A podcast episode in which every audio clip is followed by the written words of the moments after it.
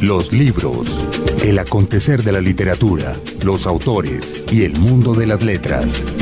Damos inicio a una nueva edición de los libros por señal Radio Colombia a través de nuestras 49 estaciones y de nuestro streaming en www.senalradiocolombia.gov.com. James González aquí al otro lado de la cabina en Control Master y Margarita Valencia, como siempre, madrugando conmigo o trasnochando conmigo, dependiendo si estamos en el horario original de la mañana o en la repetición en horas de la noche. Margarita. Ah, buenos días, Jaime Andrés. Buenas, noches, Jaime. Exactamente, uno, para uno y otro para otro.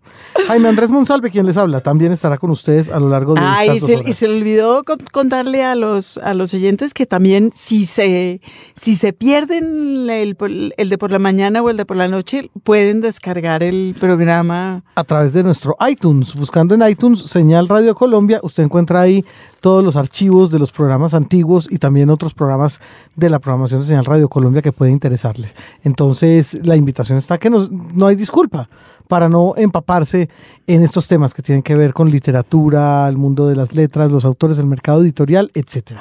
Ahí está. Y hoy tenemos a un escritor internacional, Margarita, un pionero en su país de una corriente que aquí, pues por supuesto, conocemos desde hace ya muchos años por cuenta de nuestra propia realidad que México también ha dejado ver gracias a la suya propia y que en este caso pues tiene en Elmer Mendoza, nuestro invitado, una suerte de mm, adalid, de eso que llamamos la narcoliteratura. Pues Elmer fue un poco un pionero de la, de la novela negra o de lo que se llama novela negra latinoamericana, em, aunque Elmer es un escritor tardío, pero digamos que él y Taibo eh, junto con, Soriano que los, que los precedió, fueron los primeros en, incursionar en un género que hasta ese momento, curiosamente, con algunas excepciones, no había como calado en, en América Latina y que en los últimos 50 años ha empezado a tener una presencia y una presencia bien importante. Así es. Y dentro de ese mundillo de la literatura negra, Elmer Mendoza decidió enfocarse un poco en los acontecimientos que transcurren dentro del mundo del narco, también con un personaje muy particular como un detective fetiche dentro de su obra, pero siempre guiado por que se llama el zurdo el zurdo como sí es verdad como usted. Nos gustan los zurdos. Exactamente. Yo quisiera ser zurdo, pero no. Desafortunadamente soy derecho, como James también, que es, es derecho, según lo hemos visto aquí hacer el crucigrama. Él deja corriendo esto y se pone a hacer el crucigrama. Qué cosa. Eh, el caso es que Elmer sí decidió que todo lo que ocurre en su natal Sinaloa es ya de por sí lo suficientemente desmesurado y maravilloso como para sacarle todas las vetas posibles. Y ya lleva una cantidad de novelas bien importantes. Sí, en realidad toda América Latina se presta para eso, eh, pero Elmer ha sido uno de los grandes cronistas de las voces populares eh, mexicanas y latinoamericanas. Así es, lo tuvimos aquí por Bogotá en la actividad Bogotá contada. Pobre, pobre, pobre, pobre bueno, Pobre y tan bonito también, porque lo pusieron a conocer Bogotá en los recovecos más inhóspitos para eh, que escribiera acerca de eso. Bueno, pues es que ese, programa de Bogotá contada, que es un programa de Idartes, es un programa bien bonito. Eh, y la idea es traer escritores de otras partes a contar a Bogotá, a, ver Bogotá y a contarle. Claro. Cuando Margarita dice pobres, porque seguramente Elmer Mendoza va a llegar aquí, como lo estamos viendo al otro lado, felizmente agotado por tanto trabajo. Por aquí le tenemos agüita. Claro, y, con sentimiento. Ah, sí. Pero pero ese plan de Bogotá contada es un plan que no deja espacio para, el, ni para el relajo ni para la relajación. Definitivamente. Sobre ello vamos a hablar entonces a lo largo de este programa, Margarita, que vamos a iniciar como siempre con nuestra nota del editor. La nota del editor. Tres visitas arqueológicas. El ojo fisgón, blog dedicado al análisis de las tendencias del mercado editorial que existe desde 2007. Hermano Cerdo, una revista de literatura y artes marciales en español y derivados, con énfasis en ficción y ensayo literario, que salió a la luz en marzo de 2006. Y la más joven, revista Crónica, publicación en línea enfocada en la crónica y el periodismo literario, el ensayo, la literatura, la crítica literaria y cinematográfica y el laboratorio de cocina. Una de ellas, quizás hermano cerdo, me votó un artículo en The Guardian sobre el fin de los blogs, aunque quizás fue al revés. La desesperanza matinal sobre la persistente incomunicación entre los sectores culturales latinoamericanos, provocada, me temo, por la crónica de, Daniel Riera de su alucinante viaje en bus a través del continente, me lanzó de cabeza a la navegación desordenada en busca de sentido. Y en el desorden recordé un texto de Javier Moreno en Hermano Cerdo sobre la importancia de los blogs a la hora de crear redes. Y el recuerdo me llevó a la exploración arqueológica. Mientras exploraba, estaba pensando en otra cosa, como suele suceder. Pensaban que la idea de crear redes se había convertido en una de esas cosas que a alguien se le pegó como una muletilla en una universidad inglesa o francesa, junto con Derrida y liar cigarrillos, una muletilla que se saca a colación en una cita amorosa o en un proyecto académico, cuando necesitamos impresionar a alguien y no tenemos nada más de que echar mano. Crear redes, como otras expresiones, como género o multiculturalidad, es uno de esos conceptos que perdió el camino, se topó con un tonto que lo disecó y ahora lo vende carísimo, como si no fuera un cadáver, una cosa muerta en todo caso, como el abrigo viejo del abuelo que uno se pone por nostalgia para llamar la atención, pero que en realidad no abriga y pesa demasiado. De vuelta a la exploración arqueológica. El ojo fisgón, hermano cerdo, corónica. Las voces en Internet han madurado y empiezan a convertirse en una alternativa real para quienes quieren leer o informarse o pasar un buen rato. Estas tres publicaciones periódicas crean redes de la única manera como es posible hacerlo, con el trabajo cotidiano. Sin mayores estridencias, empieza a verse por aquí una nueva forma de escribir, de concebir la literatura y la crítica literaria, la edición, la circulación. Desprendidas de las adscripciones nacionales, desentendidas de las fronteras, estas publicaciones están cambiando también la idea de comunidad con su trabajo, aunque algunos tengamos que seguir luchando todos los días contra los viejos hábitos y las antiguas vestimentas. Un libro, un autor. Un gustazo tener aquí en los libros al escritor sinaloense Elmer Mendoza. Lleva ya una semanita aquí larga en Colombia y lo tienen corriendo de un lado a otro, sobre todo ya en, en los estertores de la, de la gira, de la gira de lanzamiento de su más reciente novela, El misterio de la orquídea calavera. Lo tienen corriendo mucho. Ganador Co de... corriendo, sí. no, sí, ha tenido la, gente, la agenda más infame y canalla eh, que usted se pueda imaginar, porque en realidad, además de la, de la gira de, de la Orquídea Calavera, viene en brazos de Elidartes uh -huh. al, a lo de Bogotá contada, pero después le vamos a preguntar, porque ya le advertimos que le íbamos a preguntar todo lo mismo. De todo lo que le han preguntado ya. Eso sí, en eso somos especialistas. Elmer Mendoza, bienvenido a los libros. Ah, muchas gracias. Y no me pregunten de lo mismo, por favor. Se lo suplico. Creo que Margarita tenía una pregunta sobre las orquídeas que le quería hacer. Me parece. ¿Por qué orquídea? ¿Por qué calavera? Elmer, Bogotá contada. Yo quiero que empecemos a pues hablar sí. de eh, por ahí de lo de Bogotá contada porque me parece un programa absolutamente sensacional y usted lo debe estar odiando ya. ¿Verdad? Lleva una semana aquí. No, al contrario, porque la, lo que he prometido es que el único texto genial lo voy a escribir yo, entonces imagínate cómo andaré viendo la ciudad con uh, ocho ojos a, a, cada uno de mis costados intentando eh, la, ver la, la, otra Bogotá, la, como la magia de esta ciudad que me permita y que me estimule además para hacer un texto que no tenga igual.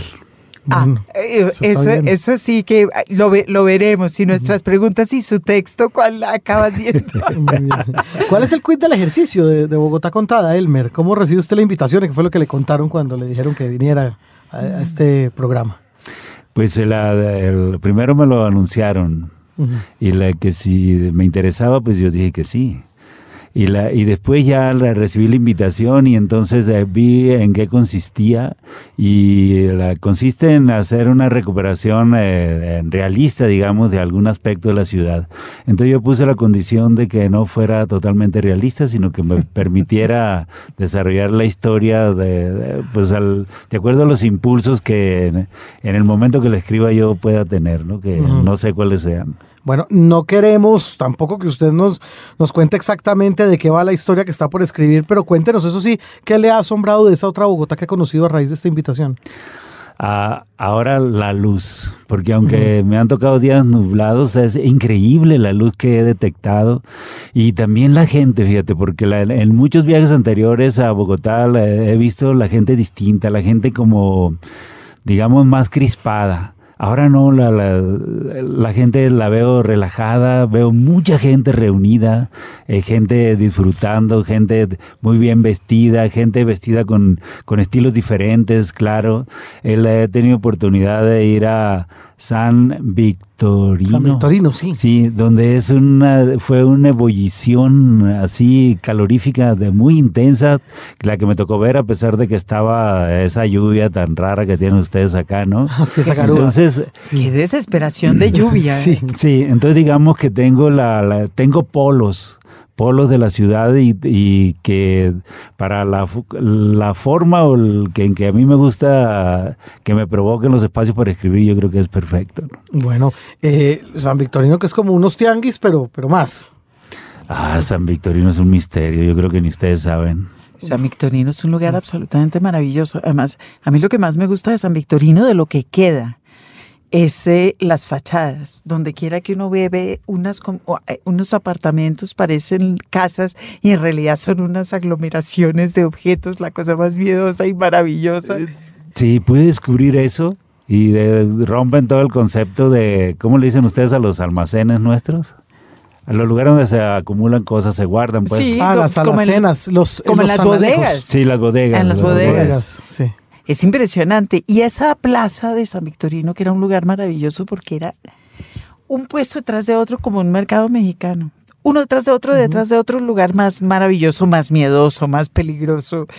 Bueno, y después hicieron esta cosa tan eh, bogotana del orden que fue que arrasaron la plaza, pusieron tres policías para que no volvieran a poner casetas, Una escultura. pero y una escultura que los niños usan para jugar. Ah, Eso es lo que a mí más me gusta de esa plaza. Pero también pude ver muchos ah, animales, ¿cómo les dicen ustedes esas palomas? Nosotros les decimos pichones. Palomas, palomas, sí. palomas, sí. claro. Y, tú- y sabes, surus tú sabes que el primero que llegó a América el, ah, se lo trajo un, un fraile. Eh, le- ¿verdad? Sí, ¿Había y lo, y lo compartía la comida, porque creo que traía la- varias, ¿no? Y compartía lo que le tocaba al de comer en la carabela que venía con los animalitos. Y Ese era consiguió Noé. traerlos, consiguió traerlos hasta, hasta Veracruz. Ah, Y nos, y nos vienen de Veracruz Sí, cargados de sí. música. Pues eh, quizás hubo otro La- fraile la música de que, Agustín Lara, que claro. se los trajo para acá, ¿no? Pero de- como, lo, como la historia del café, ¿cómo es que llega el café acá? Esa también es otra historia así muy parecida, que otro fraile trae una matita y le comparte su agua con ella, ¿no? Ah, encanta. va lo malo y lo bueno, pero los, los- las palomas en, en el contexto urbano a mí me parece que se ven un poco anacrónicas y divertidas, ¿o no? Como que uno siente que no deberían estar ahí ni no cumplen ninguna función. Pues yo pienso que no deberían estar en el piso, yo las veo muy bien en las cabezas de las estatuas y de los hombros. En los basiliscos, en las gárgolas. Sí, Ah. sí, estaría muy bien, realmente. Bueno, ya Elmer entonces nos ha hecho la promesa de que la historia que va a salir publicada de su Bogotá contada va a ser la mejor. Pero sin yo ninguna apuest- Yo le duda. apostaría también después de este recuento que nos ha hecho. Si, Elmer, si es sí. que ha tenido un minuto para ver algo con esta horrorosa agenda que le han aplicado. Los niños serenos de Lidartes, dice eh, Elmer. Queremos saber cómo es eso de la serenidad de los niños de Lidartes. No, pero yo creo que ahora no andan nada serenos. No, para nada. Qué buena cosa. Elmer, remontémonos a, a su infancia. Sabemos, pues, por la información que, que los ejercicios de lectura son tardíos en, en su caso, ¿no? Sí. Pero de todas maneras, usted debía tener unas inquietudes interesantes, supongo yo, desde la infancia que lo llevarían después, eh, en sus 20, a, como a, a explotar y a lanzarse en el ejercicio de la escritura. Pues de la- honestamente no lo recuerdo. Lo que sí recuerdo es haber tenido contacto con el mundo mágico que se repite en todas partes, ¿no? De fantasmas, eh, eh, de misterios. Eh, la- nunca entendí, por ejemplo, cuando me enseñaban a rezar, eh, pues qué, qué era lo que me estaban diciendo. Nunca, nunca entendí. Y, eh, Igual, pues sobre todo me impactaban mucho los eh, ciclones, que yo crecí en una zona de ciclones, todavía vivo ahí, que la, eso era cuando se aislaba todo, que ni los caballos podrían, podían eh, eh, moverse. Y digamos, quizás eso fue lo primero que impactó mi sensibilidad, ¿no? Para, para las cosas tremendas que he contado después. Na- nada se queda ahí. Supongo que es lo que uno aprende de vivir en una zona de ciclones. Sí. Nada es sólido. Nada, nada, todo es pasajero. Ay, Qué bien. Bueno, ¿y cómo es esa, si se quiere al, al estilo Shakespeare, cómo es esa noche de epifanía en que usted decide un día como soltar la pluma y decir, esto es lo mío? Ah, bueno, pues yo era un, eh, era un ingeniero en electrónica y Ujú. era exitoso y la empresa tenía planes para mí y eso. Y, eh, pero un, de un viernes para un sábado me ocurrió eso, de que la estuve toda una noche escribiendo y, en la, y cuando amaneció que hubo luz, yo dije, ¿qué es lo que me ha ocurrido? Que la son dos veces que me he hecho esa pregunta una vez que la que tenía ganas de meterme un balazo en la cabeza. Y la pero eso hace poco. La- esa vez dije bueno qué es lo que, que- que me ocurrió o sea por qué no me dio sueño o sea y eh, la, dije bueno quizás tengo eh, la otra cosa y, y dije bueno, voy a ser escritor Pero ingeniero electrónico es casi tan abstracto como, por, ejemplo, como rezar. Usted dice que no entendía los rezos. No. que- y, la, y la electrónica sí.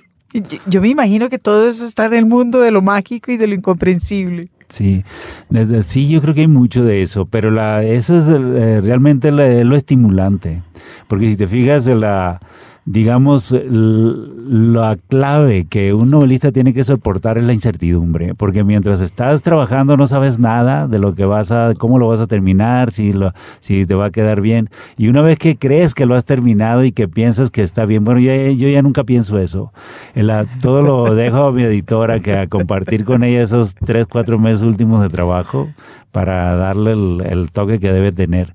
Y, y aún así después no se sabe qué pasa porque cuando llegan los lectores es cuando eh, se establecen algunas definiciones y probablemente la definición definitiva pues la da el tiempo, ¿no? Entonces, y, en- y- y en- no estará usted ahí para, para mandar. que no, no pienso estar. Y en la, pero en la electrónica era eso. ¿Eh? Era eso, siempre estabas como eh, calculando de energías para el mundo imaginario, así.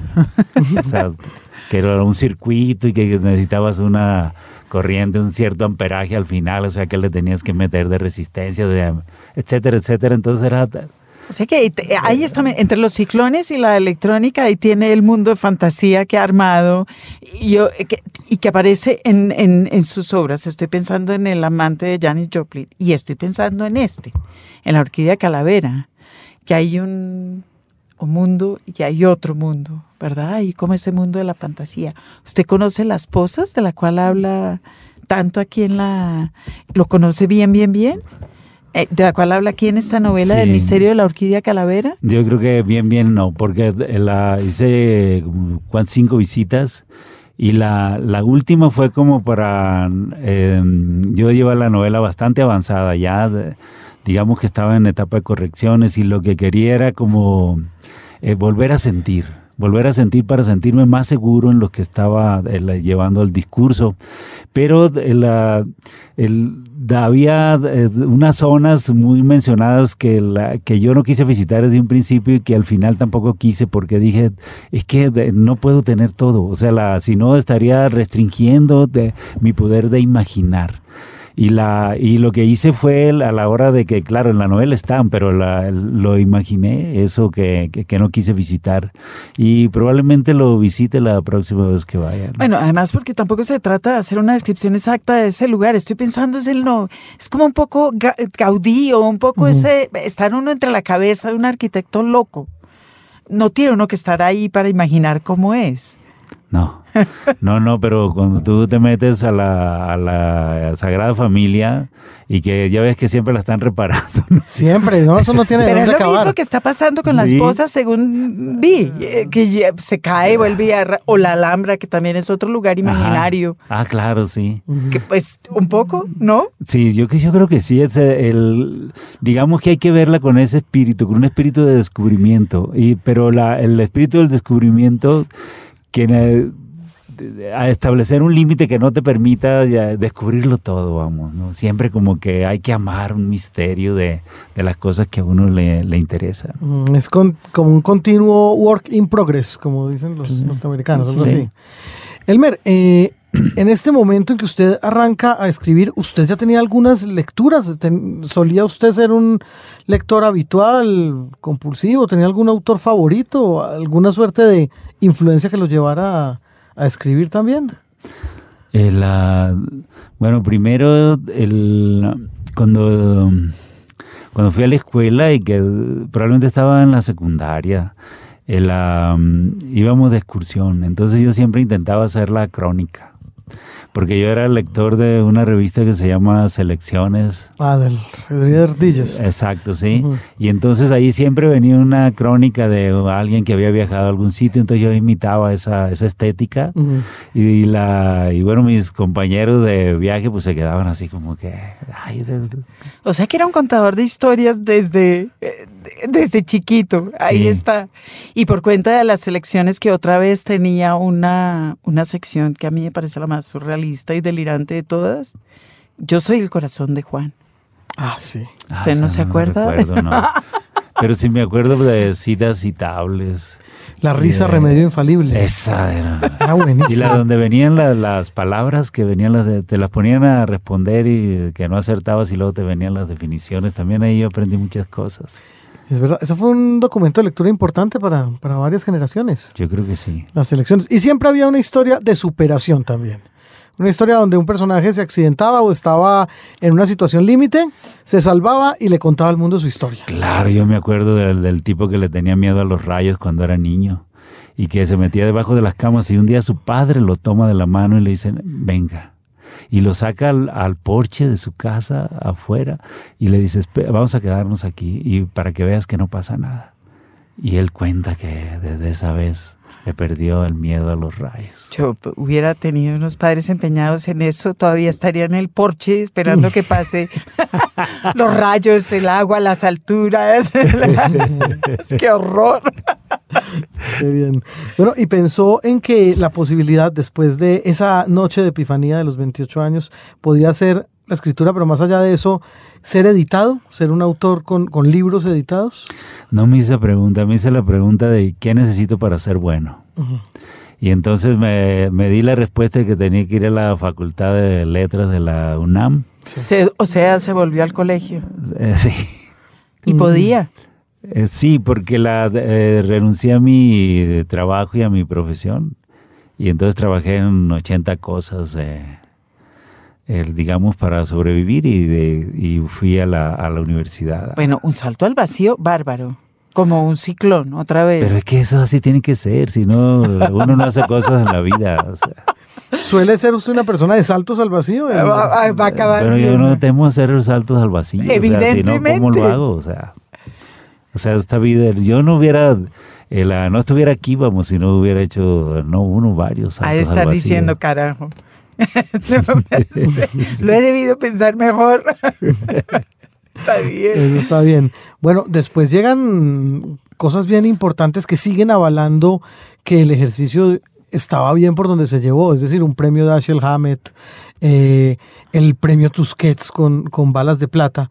Eh, ¿Cómo recibió usted estas, estas distinciones? Eh, ¿De qué manera sintió pues que, que avalaban un trabajo que se estaba haciendo? Pues cuando uno manda un trabajo a un concurso que quieres ganar, entonces quizás sin comentarlo con nadie, pues hay que conservar como esa ese pequeño espacio, ¿no? Que te permite tener control si, si es que ganas. Pero claro, ya vivirlo es, eh, es algo muy extraño, muy diferente a la cotidianeidad. Eh, pues eh, que haya luces y que haya prensa, como que te pone en otra dimensión. Yo creo que lo, lo importante vino después, cuando empezaron a llegar los contratos para traducciones, eh, otras invitaciones que no habían llegado antes a, a participar en Bogotá Contada, por ejemplo, ¿no? cosas así. Entonces que de pronto andábamos, eh, Leonor y yo, por, por todas partes, o sea, presentando eh, balas de plata, las traducciones o respondiendo preguntas. Y también creo que, la, mm, que mi voz adquirió peso que yo podía o puedo criticar al presidente de México y no, y no me no tengo mayores problemas pues. Siempre y cuando lo, lo tengo que hacer pues como se debe hacer no no aumentarle la mamá ni nada de eso sino ir sobre el asunto que me que me preocupe. Y creo que en eso también fue importante no o sea el, me terminé de convertir en, en un escritor porque yo sí creo que en que en la mayoría de los casos eh, tener éxito es importante cuando uno hace una actividad donde hay tanto tanta incertidumbre como escribir novelas. ¿no? Ese descubrimiento suyo de que usted tiene una voz que es oída y atendida por los otros, obviamente va parejo con una necesidad suya de decir cosas, porque no todos los escritores andan por la vida pensando, hombre, yo hay algo que yo voy a decir, a la gente me va a oír. ¿Qué era lo que usted quería decir? Nada. No, la primera vez que supe que mi voz tenía poder es que un día que una madre me pidió que recomendara a su hijo para que no le permitían competir por una beca. Y, yo hice una llamada y le digo, me pregunté, ¿por qué no le permiten este? No, pues que la, eh, llegó cinco minutos tarde. Por favor, Leo, ¿qué es eso? Cinco minutos tarde. Y ya le conté un cuento de una vez de uno que Y, el tipo dice, no, pues mándelo. Y el, y el, chico ganó la beca. O sea, fue en cositas chiquitas donde usted descubrió, no es decir, no en yo sobre el, medio ambiente o la utilización de los recursos. Yo creo eso, yo no defiendo los perros, ni el medio ambiente, ni nada. Yo defiendo a la gente y en mi cuadra, así poquito. Descubrió que podía hacer cosas por las, por las personas. Porque además usted empezó a tener fama como escritor ya viejo. Sí. Quiero decir, no era un cagado de 20 años, ahora que les llega un premio a los 25 ya son importantísimos. Nada. O sea, tuvo tiempo de crecer y de ser persona. Sí, yo me hice un plan eh, y el plan era que yo tenía que haber hecho algo importante antes de cumplir 50 años. Y eh, mi primera novela, Un asesino solitario, apareció cuando yo tenía 49, o sea que era el límite. ¿Importante es publicar una novela? Es muy importante, pero bien escrita, porque ahí lo más importante fue que yo descubrí cómo es que yo debía escribir novelas, o sea, no otra persona, ¿no? Bueno, al haber llegado así, como dice Margarita, a encontrarse con unas personas de una generación que seguramente ya tenían algún bagaje porque empezaron un poco antes que usted, ¿cómo se siente usted en esa generación? En, las, entre los escritores que tienen ese rango de edad allá en México y pues por supuesto en la generación donde debe estar usted. No, muy bien. Al, principio de, pensaban que yo tenía esa edad, es decir, que yo había nacido en los años 60 pero luego se lo advertían que no, que yo había nacido en 1949, entonces como que hacían arreglos, ¿no? Pero no, a mí me gusta mucho, no tengo problemas, y igual con los, con los que son mayores que yo, lo tengo muy buena relación con los escritores eh, eh, grandes de edad de México, pero, pero con los que son capaces de hablar con uno, ¿no? Por ejemplo, yo nunca pude hablar con Carlos Fuentes, ese era un hombre exquisito y que él eh, conocía, elegía muy bien con quienes hablaban. Solamente hablé con él una vez y es muy curioso porque él, eh, fuimos el Arturo Pérez Reverte, los Tigres del Norte y yo a la feria de Guadalajara. Eso es Guadalajara, claro. Sí, y entonces eh, los Tigres y, y Carlos Fuentes estaban hospedados en el mismo hotel. Entonces, cuando nosotros fuimos por ellos, ahí la, Arturo me lo presentó como por cuarta vez, ¿no? A, Carlos Fuentes y él igual me saludó bien. Pero en la tarde que fuimos, él, estaba platicando con, con, Jorge Hernández, el líder de la banda de los Tigres, y llegué y entonces ya platicamos un rato ahí, ¿no? Y él estaba contando cómo los había conocido, que una estudiosa parisina de los Tigres le había regalado un, un CD a, a Silvia, la mujer de Don Carlos, y que él los había tenido que oír porque la chica pues era, le fascinaba la banda, ¿no? Y le estaba contando eso a Jorge, entonces llego yo. Que es una, un- una ruta compleja para conocer uno a los Tigres del Norte Exacto, en México. Exacto. ¿Y quiénes son los escritores de su generación? Es decir, ¿quiénes son sus, sus colegas, sus amigos de generación, sus amigos escritores? Mis amigos de mi generación eh, probablemente ya no tengo, o la- no los recuerdo ahora. Son, son menores, son menores. ah, por ejemplo, de Vicente Quirarte, Ok. el, ah, eh, eh, a Eduardo Antonio Parra, que somos Sí. grandes amigos, eh, David Toscana. Y la he perdido recientemente la, a Federico Campbell, que es como el que me abrió las puertas del paraíso y, la, y también a, a, a Daniel Sada, que era así mi gran amigo, que los pasábamos, discutíamos mucho sobre el, pues el tema de la escritura, de los procesos y de Que todo eran eso, sus, ¿no? sus, Eh, eh, sus sólidos amigos Exacto, escritores. sí, sí, muy, y estaba muy pensando en Parra y estaba pensando en usted, porque Parra lo que hace es escribir cuentos. Es esencialmente un cuentista y un gran cuentista. Usted empezó como cuentista, escribiendo muchos, muchos cuentos. Hace rato no publica cuentos. Eh, no. Del año pasado publiqué, eh, publiqué una reedición de un libro que yo escribí en, publiqué en 1989 que se llama Trancapalanca. Y la, eh, me he quedado sorprendido por eh, cómo ese libro sorprendió a todo el mundo, sobre todo a los jóvenes, donde hay, digamos, está la, como el germen de, lo, de la estética que yo ahora manejo, ¿no? Todas las mezclas, eh, la- los territorios narrativos, las temáticas, eh, la- los lenguajes populares. la- hay cuentos muy cortasarianos, así con invención de expresiones, eh, etcétera, etcétera. ¿no? ¿Y cuándo llegó el teatro? ¿Cuándo llegó la escritura de dramaturgia a, a su vida? No, eso fue al principio. Al principio tomé un curso de, de, de dramaturgia porque en la narrativa que yo hago los diálogos son muy importantes, sobre todo cuando eh, puedo conseguir que mis personajes sean eh, voces, voces narrativas y para eso pues la- tengo que pensar que son que es un diálogo que tienen conmigo o que tienen con los lectores, ¿no? Entonces tuve que tomar un curso para aprender cómo se hace eso y, y uno no puede tomar un curso de dramaturgia sin escribir, entonces eh, escribí como unas cinco o seis piezas, ¿no? A mí me parece sensacional esa fe que usted tiene en la escritura creativa, tan poco, tan que no es propia en absoluto de los ámbitos hispanoparlantes. Me parece genial que a usted pues, se le ha ocurrido, yo quiero escribir, entonces voy a ir al colegio a aprender a escribir. Eso es extraño, ¿o no? Usted, es decir, no son muchas las, pe- las personas, los escritores latinoamericanos que han aprendido a escribir en una escuela de aprender a escribir. Bueno, lo que pasa es que la, la formación que da la universidad, pues el, creo que ahora sí se pueden tomar eh, cursos, Sí. sobre todo en Estados Unidos, ¿no? De, de los writers. Pero am, yo fui porque la yo tenía que entrar a ese universo, al universo de, de- en serio, digamos, ¿no? De- y al ir a la Facultad de Letras, pues me puso en, en el contexto.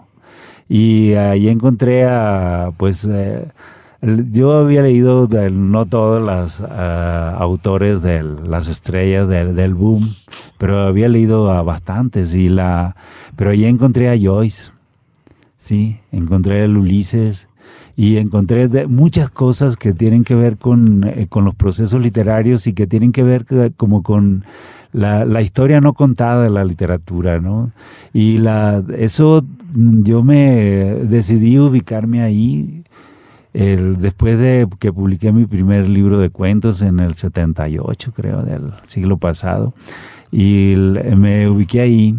Por eso siempre, el, para ser buenos, yo sabía que tenía que hacer algo diferente, que en, el, que en el arte es así. Si, por más buen imitador que seas, no tienes un límite. Pero si eres capaz de eh, inventar algo, algo tiene que pasar. Entonces yo me, me metí en esa idea. Del, creo que a partir de Joyce y sobre todo mis lecturas de Fernando El Paso, que, de, que yo creo que es como el, el gran eh, trascendedor, voy a decir así, de la literatura mexicana, o sea, más allá de Fuentes, incluso más allá de Rulfo, ¿no? Porque era armar una historia de 600 páginas, absolutamente intensa y misteriosa. Yo creo que para eso se necesita mucho tiempo de trabajo, pero sobre todo una idea de qué es lo que tienes que hacer. Entonces yo me, me ubiqué en ese, digamos, en ese casillero y, y, la, y pues me puse a buscar qué era, qué era lo que el, yo podría, eh, digamos, hacer para hacer otra narrativa, ¿no? Y se le ocurrió, por ejemplo, leyendo a Joyce que una de las cosas que es uno de sus grandes aciertos literarios era la capacidad de crear una lengua escrita, que es lo que usted ha hecho, digamos, coger la manera como la gente habla, pero inventarse por escrito un lenguaje, el narcolenguaje. Casi sus personajes hablan de una manera con unos ritmos, con unas velocidades, con unos giros lingüísticos muy particulares, en apariencia tomados de la calle, pero usted y yo sabemos que de la calle viene un pedacito y la otra mitad se la tiene que inventar usted, que fue lo que hizo Joyce. Sí, pero sabes que no, porque la, cuando leía Joyce, que la, la primera vez, digamos, en un seminario de literatura inglesa, pues yo me quedé en la forma en la forma concreta, en, el, en, el, en cómo él la arma la historia y todos esos largos monólogos, yo me quedé ahí. Cuando me entero del Blues Day, digo, es que sí, no puede ser de otra manera, todo ese recorrido para echar tragos y la, lo que hace este, ¿cómo se llama? Stephen, ¿no? Que la sí, va. Entonces, me, yo me quedo ahí, me quedo ahí y la y no no voy a eso. Creo que la que el, al final es más sencillo. Creo que la que vienen siendo el, un escritor mexicano se llama José Agustín, que es tremendo en esto en la recuperación del lenguaje de la calle. Pero más atrás también, la primera vez cuando veo que Cervantes utiliza la palabra puto, me quedo así. Como digo, el gran máster, esto que, que, sí, pero después, por ejemplo, el, igual en un seminario de literatura eh, clásica, veo que Aristófanes, sobre todo en la Asamblea de las Mujeres, el, el, manejo de le pone un personaje a defecar en público y bueno, las expresiones también se me hacen muy violentas, ¿no? Digamos como que son eh, unas vías que dentro de la literatura políticamente correcto no, no la siguieron. Y después eh, la viendo eso, eh, me entero de que, de que este Dante Alighieri tarda 12 años en publicar la Divina Comedia porque sus amigos le dicen que no se atreva. ¿Cómo que a quién le, va a interesar esa cosa escrita en toscano, que esa lengua corriente que la escribe en latín y que él tiene que aguantar 12 años? Entonces, digamos, eh, todo esto es lo que me ha llevado como a afirmarme, digamos, en, el, en la utilización de este territorio lingüístico. O sea que usted es la única persona que ha aprendido en la escuela no en todo lo que no se debe hacer, sino todo lo que se puede hacer. Exacto. bueno, importante escucharlo ejemplificado en la voz del mismo Elmer Mendoza, nuestro invitado de hoy a los libros. Queremos invitarlo, Elmer, a que nos comparta un fragmento, si le parece, del misterio de la orquídea calavera, su más reciente novela, en su voz. Tengo también el amante de Janis Joplin aquí. sí. si quiere leer algo de ahí. Muy bien. Es que la, saben que a veces la, uno elige qué es lo que tiene que leer, para por si me preguntan, ¿no? Y, entonces un día la, pensamos que no había que leer porque todos mis lectores iban a leer como, como yo hablo. no se puede. Sí, y entonces dijimos, no, mejor no, este, que no hay que leer. Pero ahora sí voy a leer esto que bueno, es el capítulo 1 del amante de Janis Joplin. Dice, hace frío, pero ¿a quién le importa? El tiempo no iba a detener a las parejas que bailaban bajo la magia de la luna en lo alto de la sierra, a la entrada de un cobertizo semioscuro donde solo había una grabadora y un cassette. ¿Quién necesita más? pensaba Carlota Amalia Basain, mientras observaba a los mozos que hacían macherías fuera del baile, excluidos por falta de muchachas.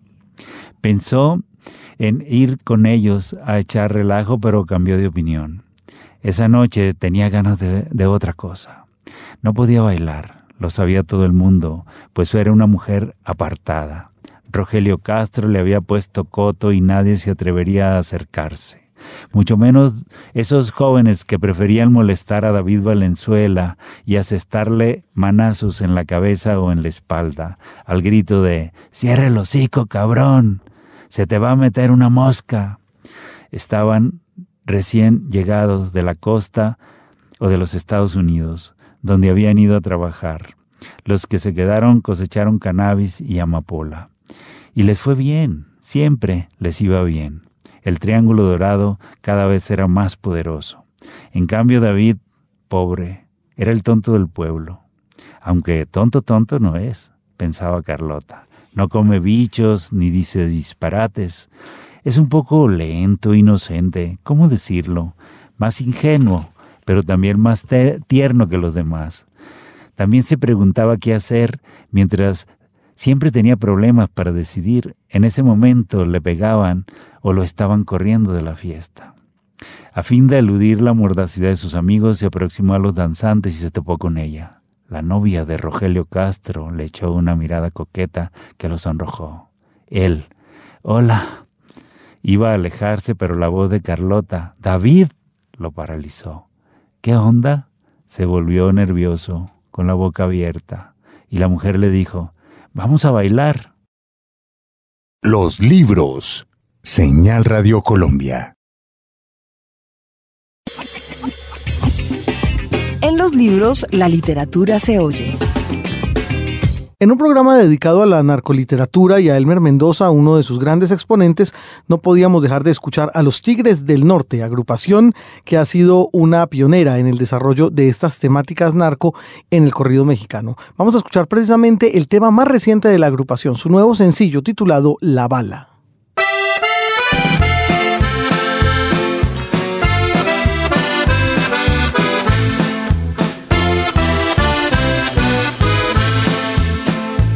Ocho en punto y como siempre parecía un día normal.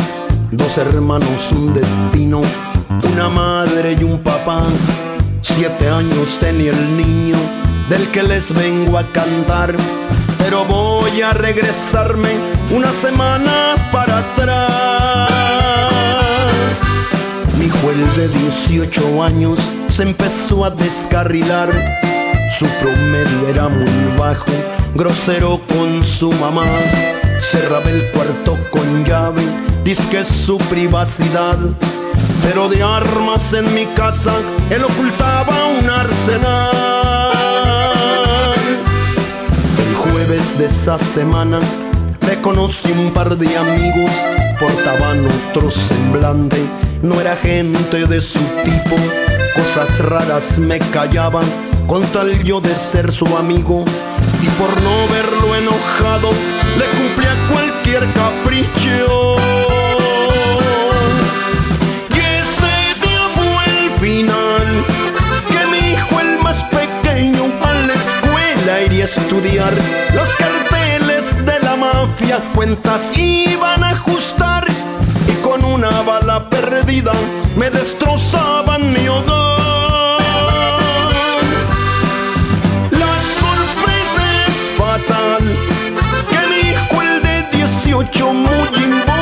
involucrado está. Con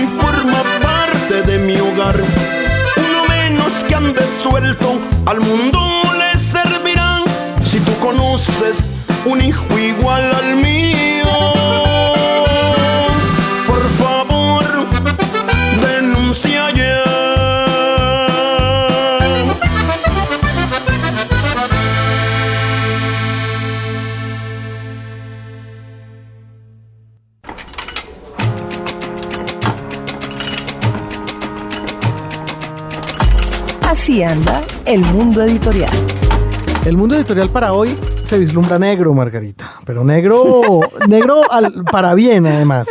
Porque mire usted qué De- interesante. negro como nos gusta. Sí, totalmente. Mire usted qué interesante. El quinto Congreso Internacional de Literatura que se desarrolla en Medellín tendrá como base este año la literatura negra y se llamará Medellín Negro. Pues es que eh, sí. Pa- Parece además que desde hace unos añitos, dos o tres años, hay como un grupo de la Universidad de Antioquia y lo, claro que es- esto es una iniciativa que sale de la academia, hay que decirlo, aunque nos duela. Ujú. Ahí está metido nuestro amigo Gustavo Quintero, por ejemplo. Ah, muy bien. Y la gente de la Universidad de Antioquia están armando todos los años con, con motivo de, o por lo menos desde hace un par de, años, de la fiesta del libro y la cultura. Un congreso paralelo como, como lo de Gijón, en donde mm, hay mm, personas que hacen ponencias esas elegantísimas como la novela negra, las cremas para las arrugas y Dios, la incidencia del... Usted sabe cómo son las ponencias Sí. académicas, bueno, es así. Totalmente. Bueno, eh, que está muy bien. Porque es una reflexión bien interesante sobre una sobre un género que está empezando a tener relevancia en el país y además de eso tienen un concurso de novela negra Qué bien, qué bueno. en el cual concurso fue jurado nuestro Elmer de hoy. Ah, muy bien, Elmer Mendoza, claro, imposible no tenerlo presente. Y por supuesto, cuando se habla de literatura negra latinoamericana, imposible no pensar en él, en Paco Ignacio Taibo, que lo citábamos al principio del programa, y en Roberto Rubiano aquí en Colombia, por ejemplo. Pues los, los jurados del concurso fueron Elmer Mendoza, Néstor Ponce y Amir Valle. Esta es la tercera versión del concurso. Y aunque dieron un premio de esos que es como, como un poquito a regañadientes, es decir, el, el jurado dice en- en su fallo que no estaban también las novelas, que les faltaba por aquí por allá, ay, que ta, ta, ta. Mm. Bueno, pero después de todos esos peros dieron el, el premio a, a una primera y a una segunda novela. Ah, muy bien. Cucumí no aparece en internet, es la primera y la apuesta, y yo creo que estos pre- este premio lo entregarán en, en septiembre. En el marco del Medellín Negro. Septiembre Ujú. 17, 18 y 19. ¿O 16, 17 y 18? 17, 18 y 19. 17, 18 y 19. Es importante eh, contarle a nuestros oyentes, a los que le interese la, les interese la literatura negra, que esta gente de la Universidad de Antioquia tiene un, una página web prendida de la, de la Universidad de Antioquia, eh, Congreso Literatura UDA.blogspot.com, en donde se puede encontrar por ejemplo, las publicaciones que se han hecho en Colombia y específicamente en Antioquia de novelas negras y de libros sobre novelas negras. Eh, es- estos eh, tipos, estos académicos de la universidad, además, están tratando de armar un grupo latinoamericano de interesados en el tema de la novela negra.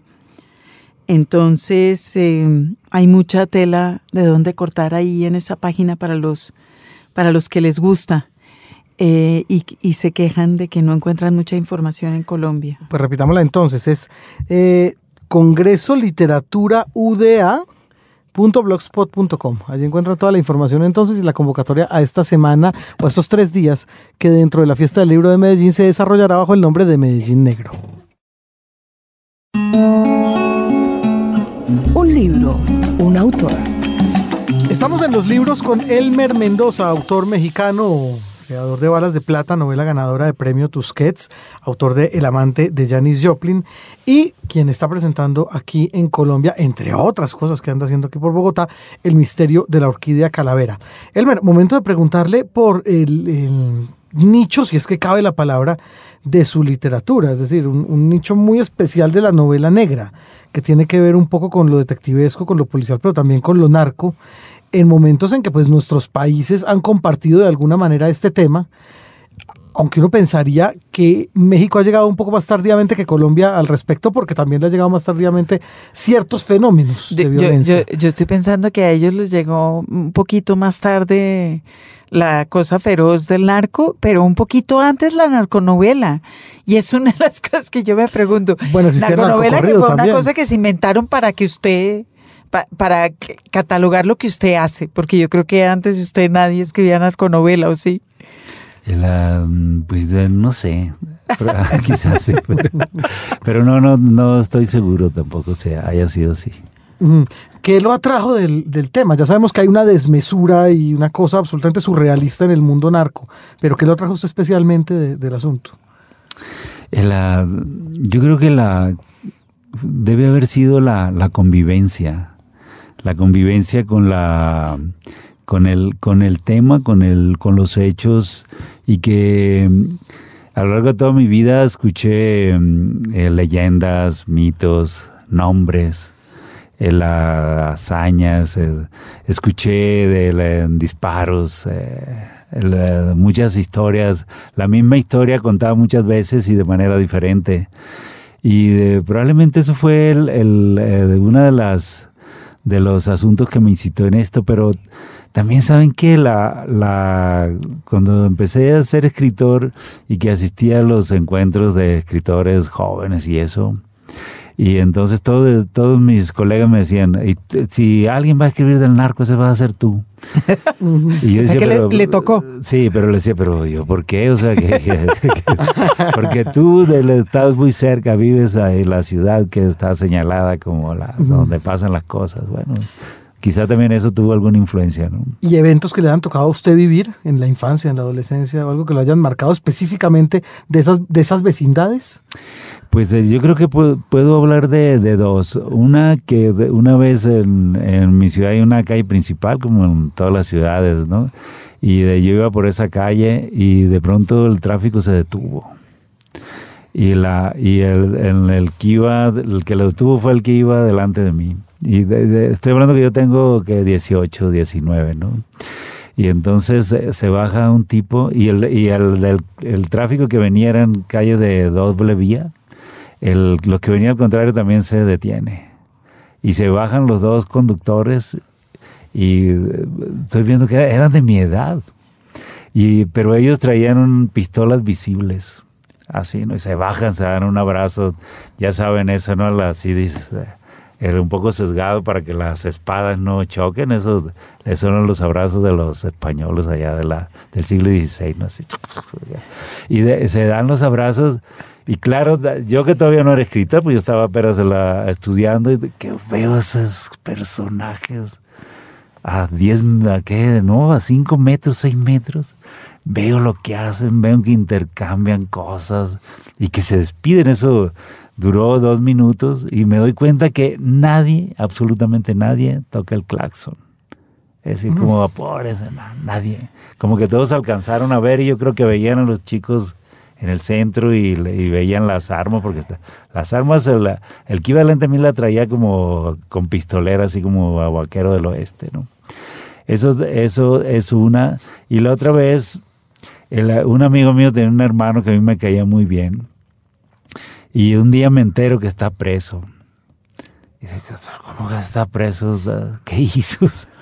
Y él me dijo, no, mi hermano era, es piloto, me dice, y es piloto de... Hombre, está preso en Estados Unidos. Y como al mes veo al tipo, se escapó de la prisión.